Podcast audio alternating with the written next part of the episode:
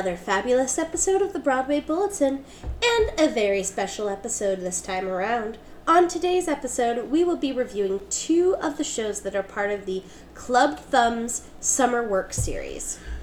Our first show up is a new play entitled California. What a fabulous show. This okay, so I want to preface this with this is the first time I've ever attempted Clubbed Thumb Theater, let alone their summer work series. So what I love about this is we're going to get to see three works and they produce them. So it's not just like a stage reading with a binder, they're actually like fully produced. Um, so this was a fabulous show, brilliantly written. Um, and this was another show where I thought it was going to go one way, but it actually went entirely different. Um, the set was really brilliant and ingenuitive. Um, so they were in a car pretty much the entire show. They're going from Eastern Washington to California on a road trip. Okay. So they're in a car, and this is like I want to, if I remember right, it's in the '80s. Yep, in the '80s. Three kids in the back, mom and dad in the front seat, right? Mm-hmm. Um, and actually, I'd seen one of the actresses previously in Man Cave, so I was so excited about that when I saw that in the program. But anyway, um, but what was great is there would be different views. So you had the five people in the car, but then they can move. Like we can get profile view of the car, or someone could swing out and talk to us on the side, what have you. Um, but then also, the way that the stage was set was, you know how like if you walk in a house and you can see the kitchen through like a cutout, it has a wall. That's how it was. Okay. There, there was always like uh, it was like through um, a little cutout in the wall. So yeah, so I thought that was really really clever. Um, I loved the lighting. Um, it was really really good, and I love that it acted as a as chapter markers. And love that as we reached the out of body heaven moment, the light went from warm and and and orange, or warm to orange kind of thing. Okay. Um, I love the sound design with the voice and the echoes and the delays. It's really, really crafty and clever. I also loved.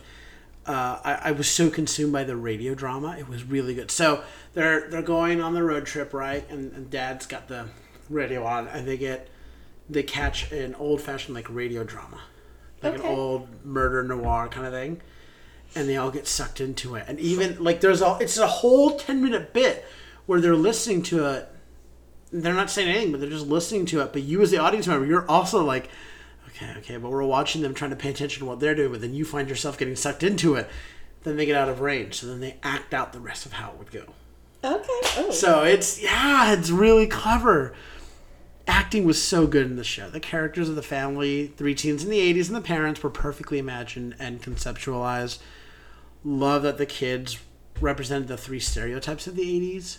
You had the cute guy, um, who was like punk and goth, who was the oldest. The brainy middle child, who was the nerdy in like penny loafers, and then the youngest kid, who was kind of moving from fantasy and childhood into the teen, like teenhood with the side pony kind of thing. okay. So he had like all three, but they were all like socially aware too. And being in the '80s, you, you know, the parents were very like Reagan, yay, and then the kids were like, mm, I don't know about this. So that was great. The costuming, along with that, was fabulous. Loved the light political message in there regarding the nuclear power plant in Hanford, Washington, and the stance about nuclear waste because that was a big topic about it. Um, it was overall just a really stellar show, brilliantly written, brilliantly performed. Great way to start off this festival. This is another play that I really hope gets published so I can read it, um, and so others could also read it, and then it can be done. It needs to be done. It was ah, it was so good. Sadly, the show closed on May thirty first, twenty twenty two. Hey, have you seen us lately? Calling all the shots, even with the ninja roster. Time to know it's time to believe that the time is now that we're gonna make it bleed. Top shelf is always open. That's the place where Kessler rocks the water bottle floating. Daniel and Henrik are always causing pain with the tape to tape pass that'll mesmerize your The second show we got to see in this series was Spindle Shuttle Needle. Okay, the first thing I want to say is there's an actress in the show who played like the mother, the older character, who I have seen before, and I need to look into where. Um, the whole time I was like, I have seen you in several things, and she is so good. This is a very clever and well written show. I think we're catching on to a theme with this festival, and I can't wait to get back to it.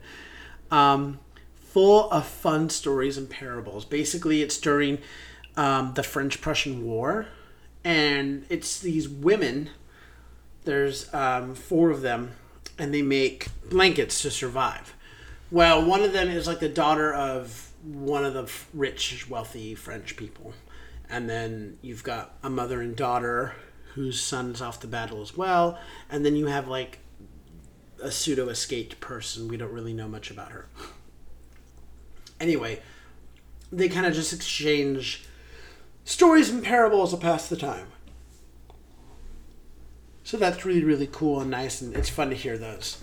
Um, it's kind of a delightful farce, which is great because um, you have like the daughter run off to go become a soldier, and you have the the wool cells person become like the um, the factory owner who wants to get them to become you you know give up making blankets on your own and come work for me and you know it's, it's all one big farce. Uh, though it's set in the past it uses modern language and music because there's like dance breaks and stuff lovely costumes depicting the different classes and characters obviously sound was really incar- incredible the bass you could feel under us Ooh, so like the cannon fire like was felt that's cool. yeah, it was really cool. Uh, the lighting was fantastic and perfectly done. The set was really uh, clever and impressive, especially for a festival.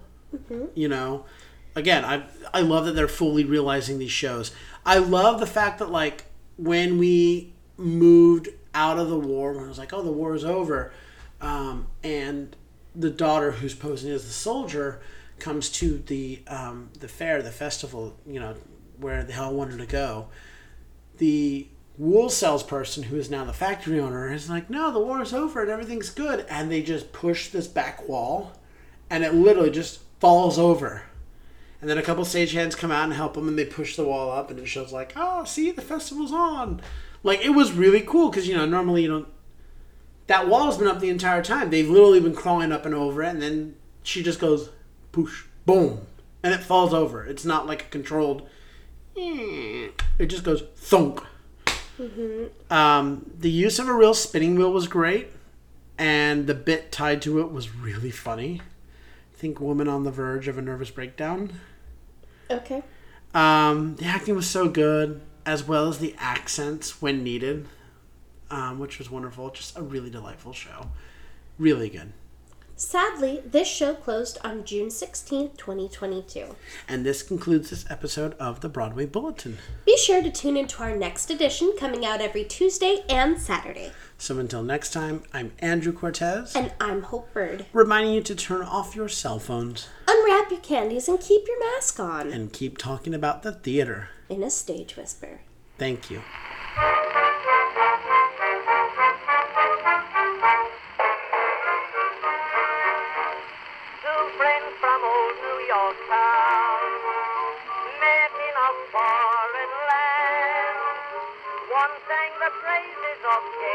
If you like what you hear, please leave a five star review, like, and subscribe. You can also find us on Facebook, Instagram, and Twitter at Stage Whisper Pod. And feel free to reach out to us with your comments and personal stories at stagewhisperpod at gmail.com. Our theme song is Booga Blue by U.S. Army Blues. Other music on this episode provided by David Blair and Billy Murray.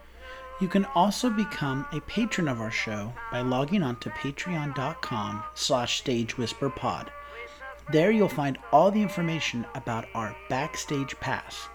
Thank you so much for your generosity. We could not do this show without you.